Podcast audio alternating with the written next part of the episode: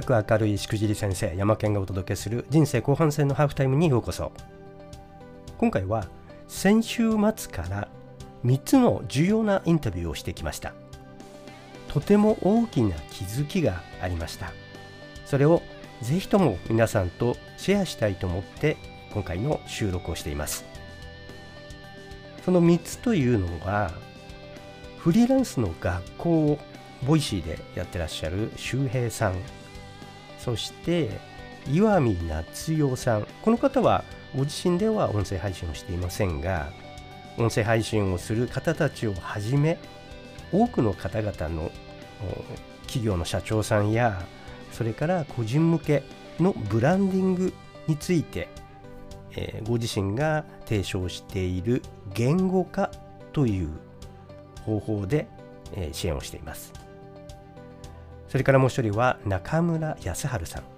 この方は現役のウェブマーケティングの専門家です。この方が戦略的思考というものを教えてくれました。では一人ずつですねどのようなお話だったのかというのをこの後お話ししていきたいと思います。まず最初周平さんですけれどもこれは2月11日の34回配信のところでの配信で実際にインタビューをした後で、えー、その概要をまとめて、えー、紹介するという配信をしていますのでそちらの方もお聞きください。で周平さんですがフリーランスの学校を Voicy でやってらっしゃいます。2つチャンネルを持っていてこのフリーランスの学校というのともう一つが1年後の自分を楽にするラジオというものです。これは会社に雇われない生き方を瀬戸内海の小さな島から発信するということで自分自身がマイナスから始めてフリーランスで成功した経験から基礎から学べる無料のオンラインコースというものをしていてそれがフリーランスの学校。そして自分自身の経験を語るという部分が1年後の自分を楽にするラジオということです。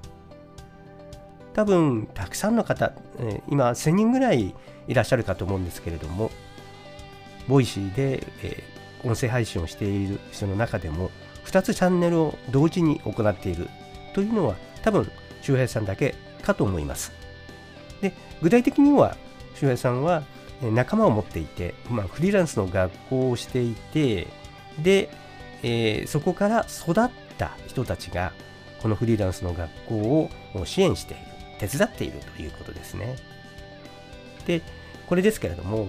まあもちろんインターネット上でどこからでもアクセスできますので、場所、年齢にかかわらずフリーランスを始められるというところで、その最短の方法、基礎から学べる無料のオンラインコースという位置づけです。お話ししたように、そこからは多くの卒業生が巣立っています。実際に、えー、明日、え2月15日には、えその卒業生の中から1人、まなみさんという方、ワーママと申しましょうか、まあ、主婦業をしながらも同時に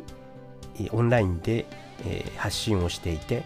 でそこからも収入を得ているという方そういう生き方というものについて、えそのオンラインコースから受けた影響であるとかどのようなそのオンラインコースであるのか活動であるのかという点も含めてお聞きしたいなというふうに思っています。実際に、えー、私が驚いたのは、えー、周平さん、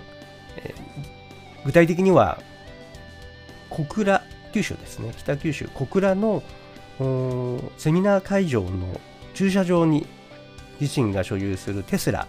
の中にカメラを置いてでそこから収録をしてくれるというこういう設定でした。でいろいろと話を聞いていくんですけれども非常に洞察力のある深い思考をできる若者まあ若者といってももう30代前半の方ですけれどもこういう方があのどんどんとネット上では育ってで、え、こういった人々のその先頭を切って、え、いろんなあことが学べるというそういう仕組み作りををしているという点でとても驚きました。成功事例としてもそれから皆さんがもしご興味があればオンラインコースとして取る中でとても意味のあるものかなというふうに思いました。2つ目ですが岩見夏代さんこれは2月12日の35回配信で、え、このインタビューをした直後のまとめとしての感想や紹介などを行っています。で岩見さんは、まあ、通称岩見というふうに、呼ばれていまして元雑誌編集長で言語化のエキスパートです。で、パーソナルブランディングやそれからご自分自身の言語化をしていくという点これは会社社長や企業のブランディングなどで培ったノウハウですがこれを個人のブランディングでも共通する。個人もインターネット上で発信をしていくのであればあるいは、えー、音声配信をするのであればこのブランディングというのはとても重要なポイントであると。そのためにはこの言語化というツールを使うことで深く掘り下げていくことができる。で、実際にその言葉の通り言語化、言葉にして表すことができるということなんですね。ご自身、雑誌の編集長だったんですけれども、ご存知の通り、今、雑誌の売り上げというのはどんどん落ちています。で、一時的に、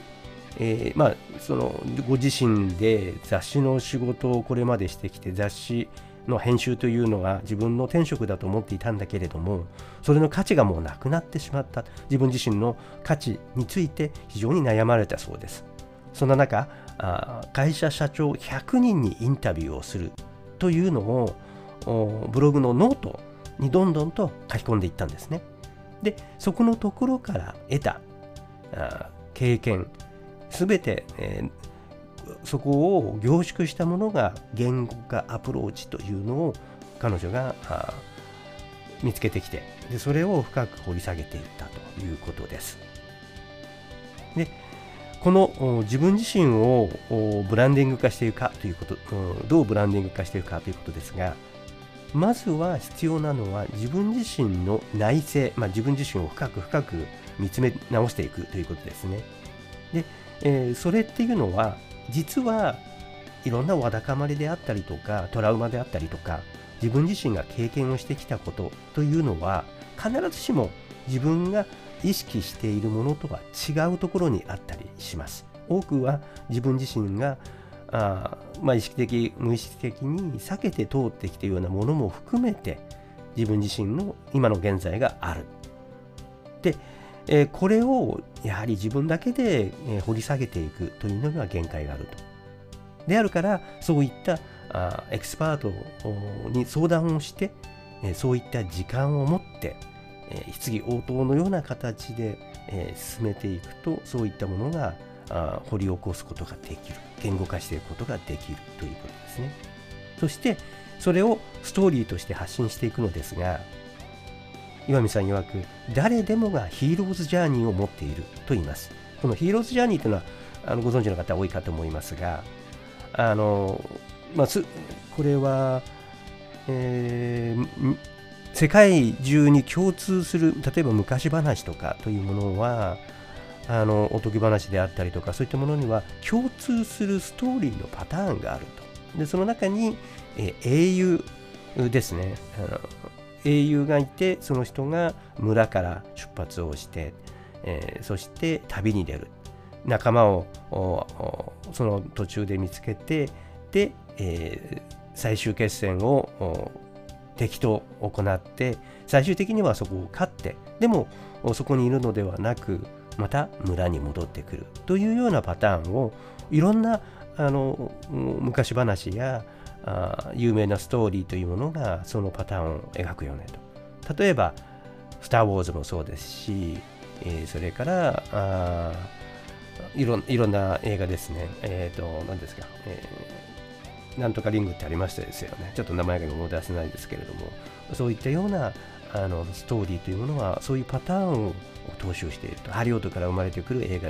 にはあの数多くのものがそういったものをベースにして作られている。というところですね。で、そういったものっていうのは自分自身が持っているものなんだということです。で、えー、自分自身も経験したけれども自分では自分のことが分析できないのでぜひともいろんな方にそれをお手伝いしていきたいとのことでした。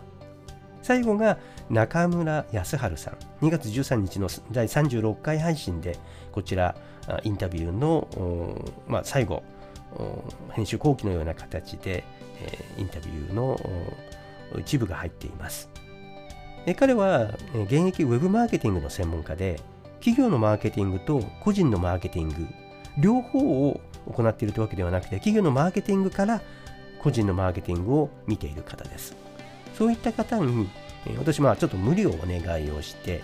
で、えー、この音声配信をしている人たちというのが、